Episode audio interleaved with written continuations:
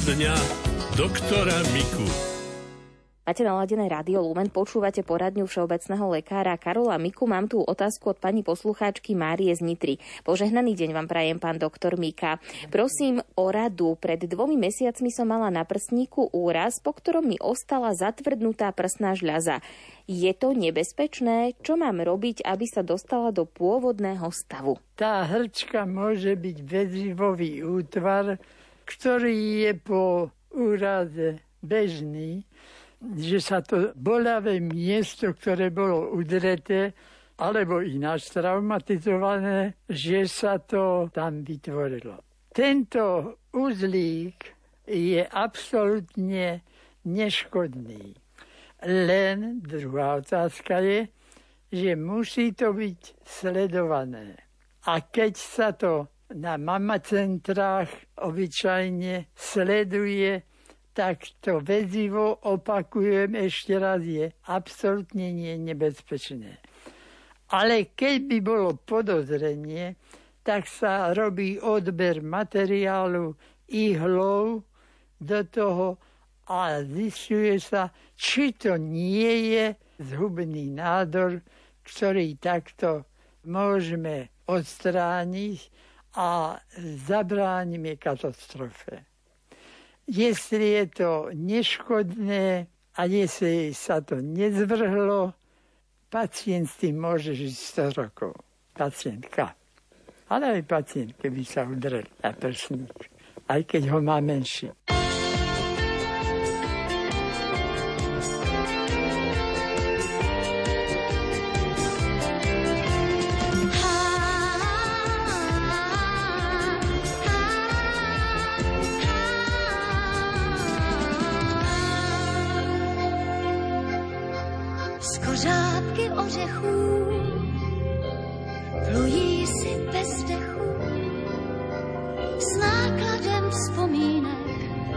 celý rok. Škunery bez přídí, nikdo prý neřídí. Sem tam jim kamínek pohladí bok. V domovském přístavu byli i nebyli, čas jim vril do těla čí tu chyb.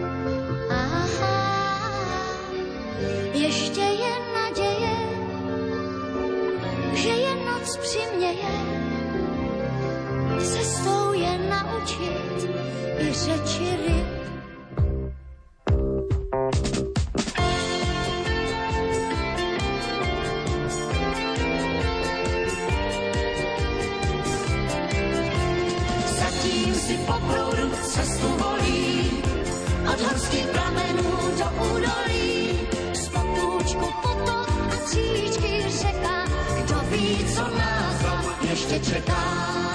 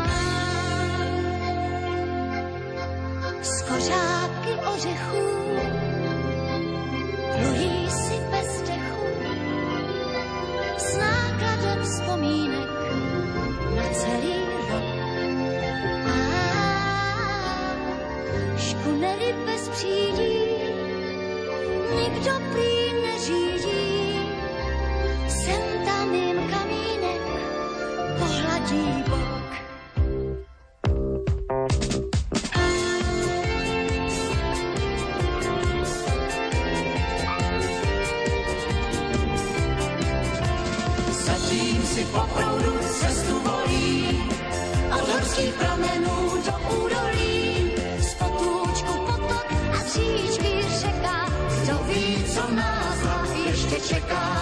Zatím si poproud cestu volí od horských pramenů do údolí.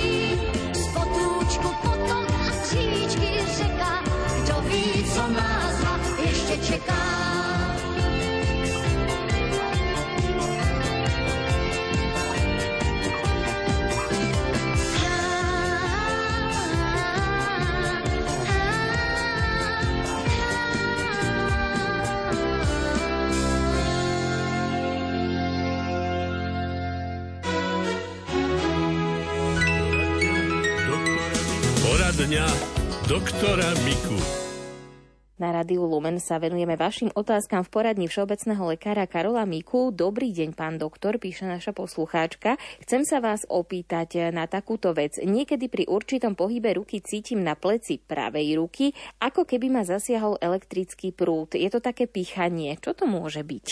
No, to najčastejšie býva takéto zvýšky nám necháva prekonanie herpesu zoster, a jestli však nedáme správne antivirotikum, že povedzme pacient s tým herpesom jednoducho nepríde za lekárom, tak lekár nemôže vedieť, že niečo má, nedá a lebo vďaka Bohu máme takéto protivírusové lieky. No, ak to včas dostal, tam sú na to 4 alebo 5 antivirotík. Ale bola odborná práca, kde štatisticky sa vyhodnotili a zistilo sa, že jedno z tých antivirotík je skutočne jednotka, by som povedal, a druhé, tie ostatné, že sú ale efekt veľmi slabý.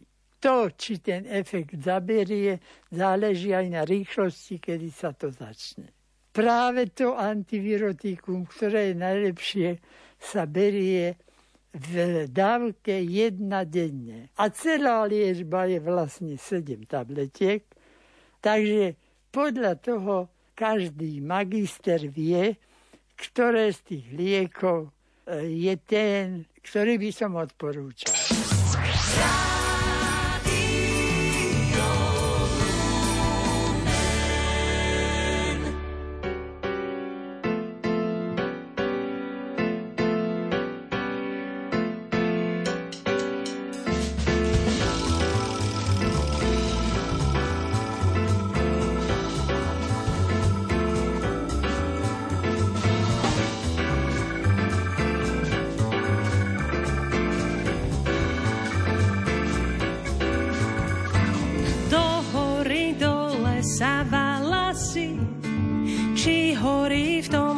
Našom salaši. Radosť veľká sa zjavuje a tento svet potešuje. Radosť veľká sa zjavuje a tento svet potešuje. Stávajte, bratkovia, k jasličkám, aby ste zjavili svetlo nám. Radosť veľká sa zjavuje a tento svet potešuje. Radosť veľká sa zjavuje a tento svet potešuje. Vstávajte, bratkovia, k jasličkám, aby ste zjavili svetlo nám.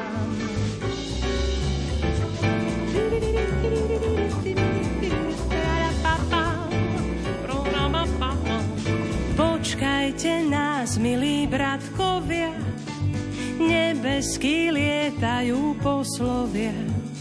Sláva Bohu prespevujú, pokoj ľuďom ohlasujú. Sláva Bohu prespevujú, pokoj ľuďom ohlasujú. Staňte a vítajte vznešené, dieťatko ležiace na sene. Sláva Bohu prespevujú, pokoj ľuďom ohlasujú. Sláva Bohu prespevujú, pokoj ľuďom ohlasujú. Vstaňte a vítajte vznešené, dieťatko ležiace na sene.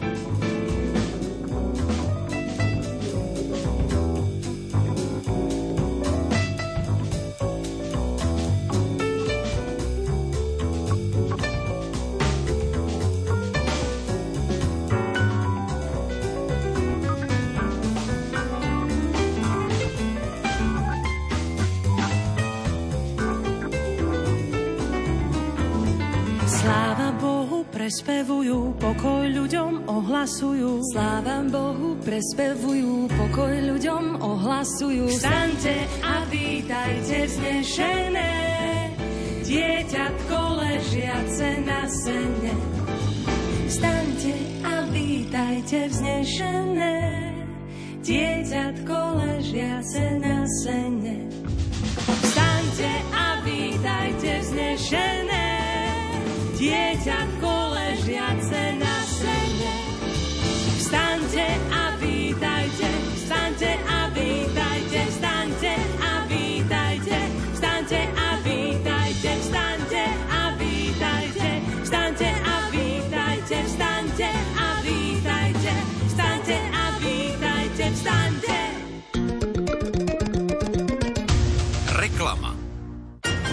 Objavte krásy Malej Ázie s rádiom Lumen a cestovnou kanceláriou Avema.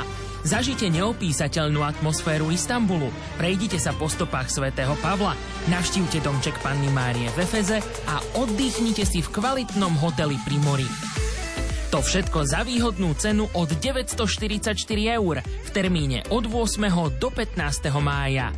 Teší sa na vás aj náš sprievodca, kňaz Branislav Kopal, generálny vikár Bansko-Bystrickej diecézy. Podrobnosti nájdete na Lumen.sk, prípadne na telefónnom čísle cestovnej kancelárie 0903 356 533.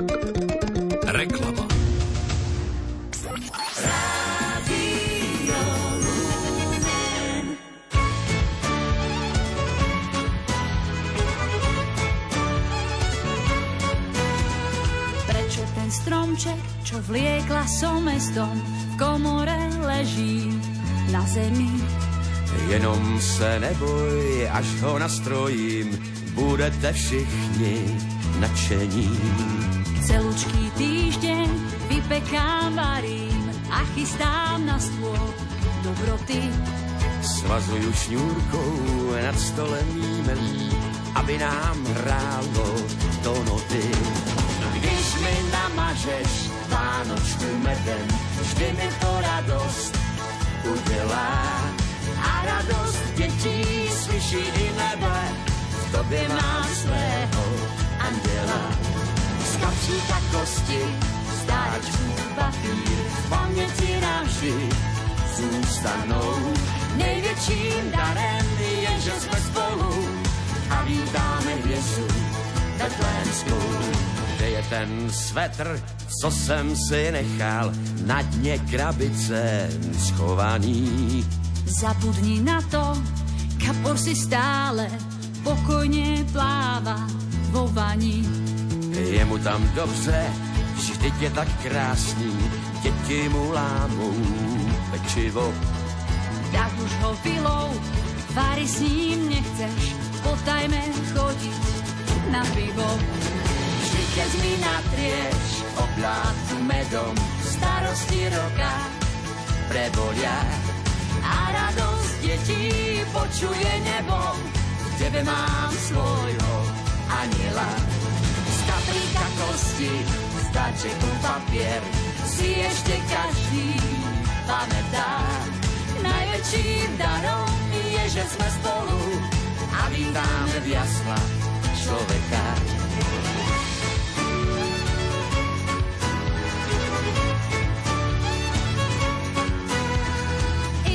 Sa vznáša záplava vôni.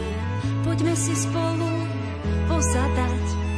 Vysmátý soused však za dveřmi zvoní, přeje nám šťastné a veselé. Spletené slova o pastieroch púšti, ktorí šli dieťa pohľadať. Jsou nejhezčí chvíle té zvláštní noci, co slabým mají sílu dát.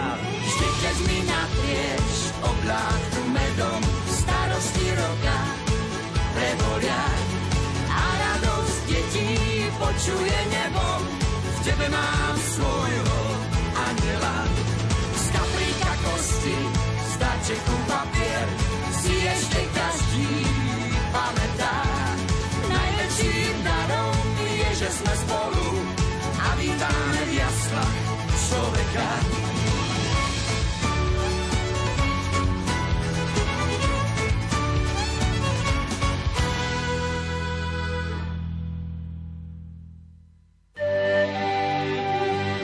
Sláva Bohu na výsostiach a na zemi pokoj ľuďom dobrej vôle. Nech svetlo Vianočnej hviezdy osvecuje vaše kroky a naplňa vaše srdcia požehnaním počas celého roku 2024.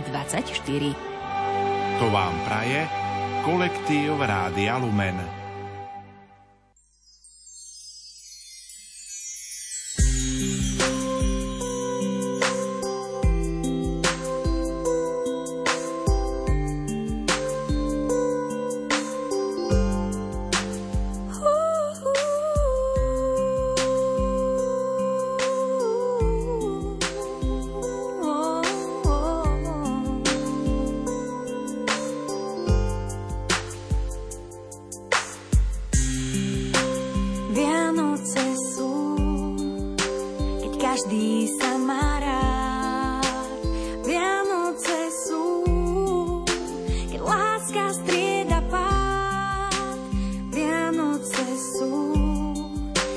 šťastný a nie sám.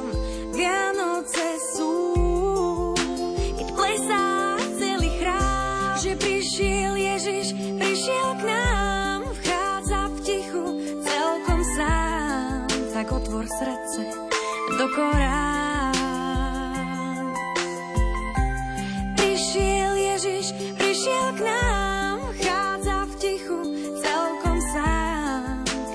srdce do korá. Vianoce sú, Vianoce sú, keď biele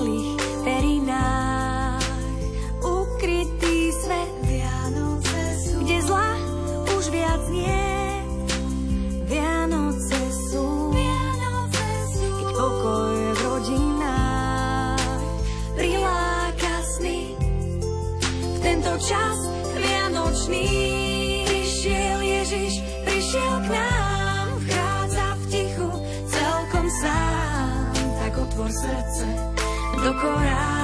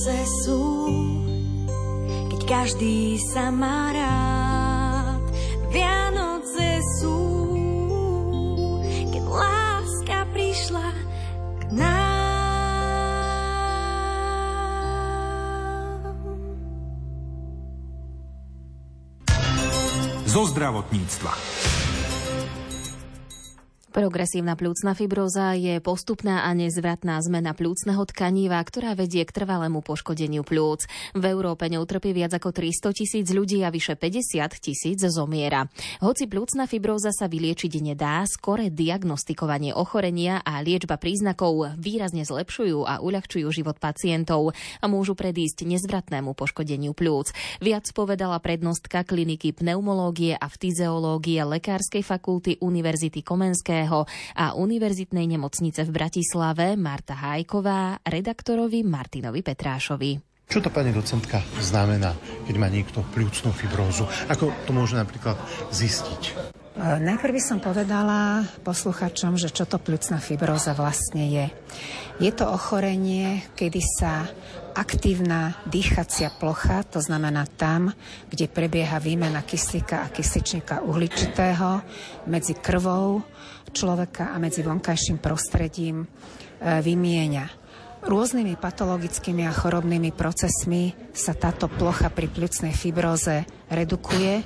To znamená, že keď podľa váhy, výšky a veku by mala byť aktívna plicná plocha okolo 80% pri plicnej fibróze klesá pod 50% a aj niekedy pod 20% To znamená, z toho jednoznačne vyplýva, že pacienti majú výrazné dýchové ťažkosti. Čiže plicná fibróza ide so symptomatológiou dýchavica, horšia tolerancia fyzickej námahy a kašel, suchý kašel, ktorý ide väčšinou v záchvatoch. Prečo táto pľúcna fibroza vzniká? Tých chorobných jednotiek je veľmi veľa. Tú, ktorú my najčastejšie vidíme, je idiopatická pľúcna fibroza, to znamená, že nevieme, prečo vzniká. Potom máme tzv. sekundárne pľúcne fibrozy, ktoré sú spojené s rôznymi zápalovými ochoreniami. To znamená, že e, pľúcna fibroza môže vznikať po zápale pľúc, môže vznikať v súvislosti s rôznymi reumatoidnými ochoreniami alebo tzv. imunitne mediovanými ochoreniami alebo autoimunitnými ochoreniami, kedy okrem pľúcnej pľúcnej fibrózy, teda postihnutia pľúc, tým dominantným postihnutím je nejaký iný systém. Mm. Napríklad svaly, klby, tráviaci trak, kožné ochorenia a podobne. Dalo by sa teda povedať, že vzniká postupne Áno, e, väčšinou je to ochorenie starších ľudí a postupne vzniká, takže si to niekedy pacient ani nevšimne.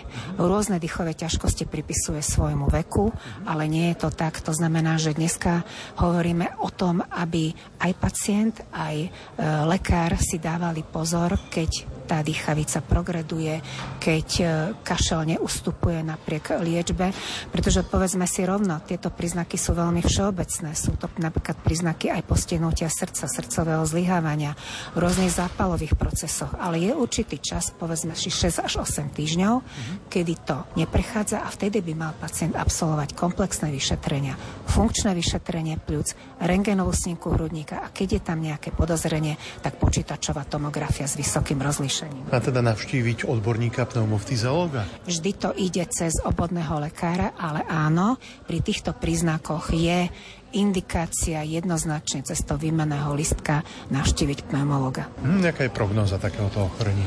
Prognóza pri skorej diagnostike môže byť taká, my toto ochorenie nevieme vyliečiť, povedzme si rovno, ale vieme spomaliť progresiu tohto ochorenia v tom prípade, keď ho včas diagnostikujeme. U idiopatickej plcnej fibrózy máme dneska lieky, dve molekuly, ktoré sú veľmi účinné a keď pacient splňa indikačné kritéria, ktoré si stanovila poisťovňa, tak túto liečbu dostane.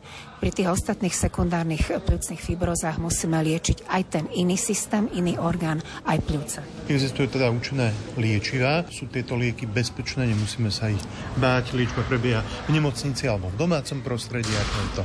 Indikuje sa v centrách, ktorých je 6 e, na Slovensku a samozrejme liečba ako taká je tabletková a pacient ju užíva ambulantne. Samozrejme podmienkou je, že splňa indikačné kritéria a že je pravidelne sledovaný u pneumologa. Čo ešte dôležité povedať? Nepodceňovať príznaky a hlavne nepripisovať ich veku alebo protrahovanej plúcnej infekcii. Ako náhle vidím, že sa mi zhoršuje dýchavica napriek liečbe, navštíviť odborníka, lebo skorá diagnostika je vždy úspechom každej liečby.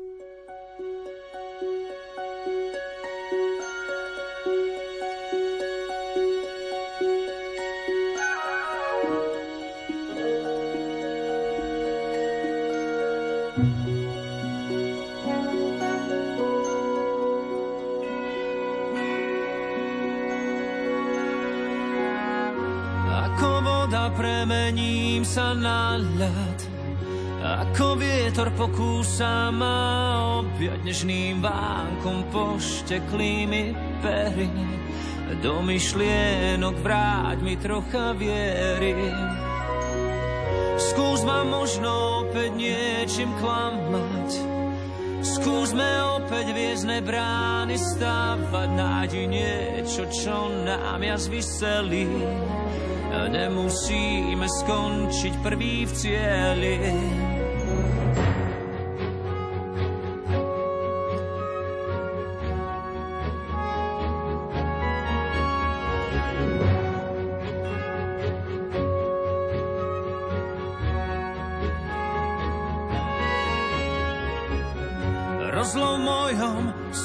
Srdci kameň nevral prosím už viac za nájdi kľúče od zamknutých dverí, živou vodou pokrop moje pery.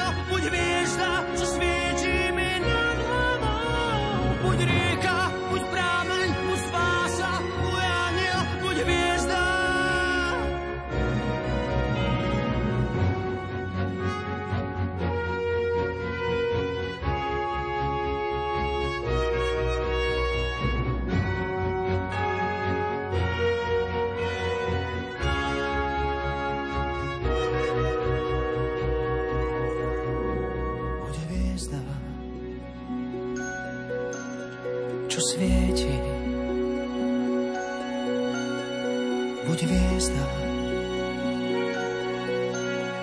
čo svieti. Mi nad hlavou.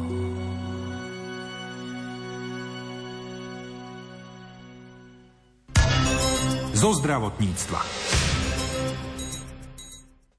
Až 90% dospelých fajčiarov začalo podľa prieskumov fajčiť v mladosti. Fajčenie má devastačnejší efekt na mladistvých, pretože k rozvoju centrálnej nervovej sústavy dochádza okolo 25. roku života. Aj preto mládež viac trpí následkami tohto zlozvyku. Téme sa venuje redaktor Martin Petráš. Pani doktorka Zuzana Kamendy je odborníčkou na závislosti Centra pre liečbu drogových závislostí v Bratislave.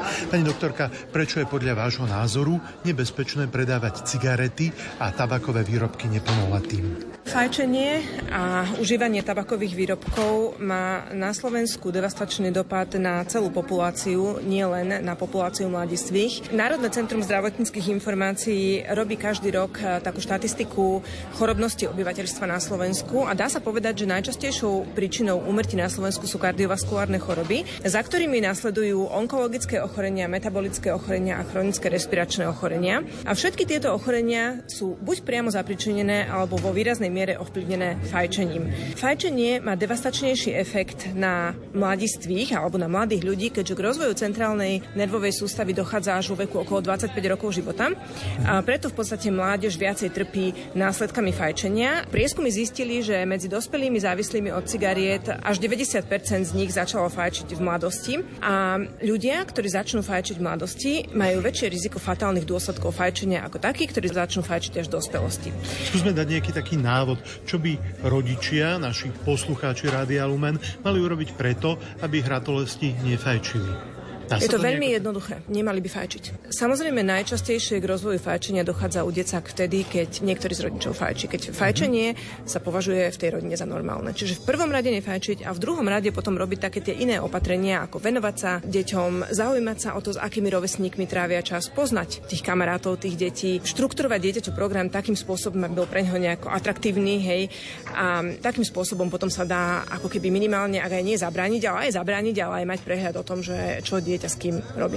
Je ešte niečo dôležité vypichnúť? Je dôležité vypichnúť je, že v ostatnom čase dochádza na Slovensku u mladých k zmene preferencie uh-huh. od klasických cigariet k elektronickým cigaretám, bezdymovým tabakovým výrobkom alebo zahrievaným tabakovým výrobkom, prípadne nikotínovým vrecuškám. Treba povedať, že to nie je bezpečná alternatíva, že bolo preukázané, že ľudia, ktorí začínajú s týmito e-cigaretami alebo bezdymovými zahrievanými tabakovými výrobkami neskôr prechádzajú na klasické cigarety, čiže efekt v končnom dôsledku je ten istý, závislosť je rovnako silne rozvinutá. Pokiaľ si rodičia detí stredných alebo základných škôl nevedia rady, za kým ísť, s kým sa môžu poradiť? Záleží od toho, akého charakteru ten problém je. Ak dieťa je už ako keby tuhým fajčiarom, tak v takom prípade je potrebné kontaktovať obvodného lekára toho dieťaťa, prípadne ten potom odkáže na pedopsychiatra, kde sa už potom dá debatovať o tom, že či dochádza k rozvoju závislosti u toho dieťaťa. Pán Peter Guldan je stredoškolským pedagógom zo Strednej odbornej školy masmediálnych a informačných štúdí v Bratislave.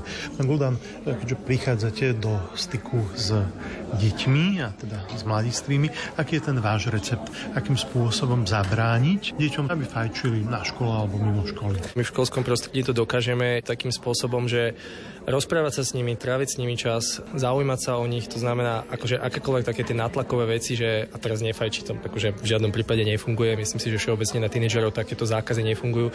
To znamená, že treba nájsť nejaký iný spôsob a my sme sa snažili v rámci tohto projektu Hacknisa, ktorého mm-hmm. som spoluautor, urobiť vlastne také workshopy, kde detská majú možnosť komunikovať s nejakými mm, ľuďmi, ktorí pre nich majú nejaký dôležitý vplyv, lebo sú to proste, ja neviem, influenceri a známi ľudia zo sociálnych sietí. To znamená, môžu sa s nimi porozprávať naozaj v úzkých skupinách na rôzne rôzne témy, ktoré sú vlastne v rámci tých workshopov dané. To znamená, že snažíme sa na nich vplyvať tak podprahovo, že proste nie je to tá prvotná vec, že teraz prestaň fajčiť, ale že proste čo všetko iné by sa dalo robiť a že fajčenie k tomu, dajme tomu, nepatrí. Približne pred rokom sme robili podobný rozhovor, kam ste sa posunuli vo vašom projekte. Uh, posunuli sme sa tak, že tieto workshopy sa konali už naozaj na veľmi veľa školách. To číslo neviem, ale bolo to dokopy, tuším, 700 workshopov, okolo 4000 študentov už bolo zapojených do tohto projektu a ten projekt je naozaj akože úspešný a by som povedal, že je populárny. Detská sa na jednej strane tešia, že im tam dojdú vlastne známe osoby, osobnosti, ktoré proste poznajú. Takže rozširuje sa tento projekt naozaj po celom Slovensku. Už to bolo naozaj vo veľmi veľa mestách a niektoré školy to chcú opakovane. My sme to teda už mali dvakrát a že sa to stretlo s veľkým úspechom. Čo možno ešte dôležité povedať na záver? Že sa naozaj zažiť aj bez fajčenia neviem, ja to robím odjak živa a proste ja som s tým spokojný a, a myslím si, že všetky tie veci, ktoré, tie problémy, ktoré mladí ľudia majú, ja ich totálne chápem, sa s tým stretávam celú moju učiteľskú kariéru a myslím si, že treba hľadať iné spôsoby, ako napríklad kompenzovať stres a rôzne tie ďalšie veci, že to fajčenie nie je nejakou odpoveďou, nie je nejakým trvalým riešením problémov.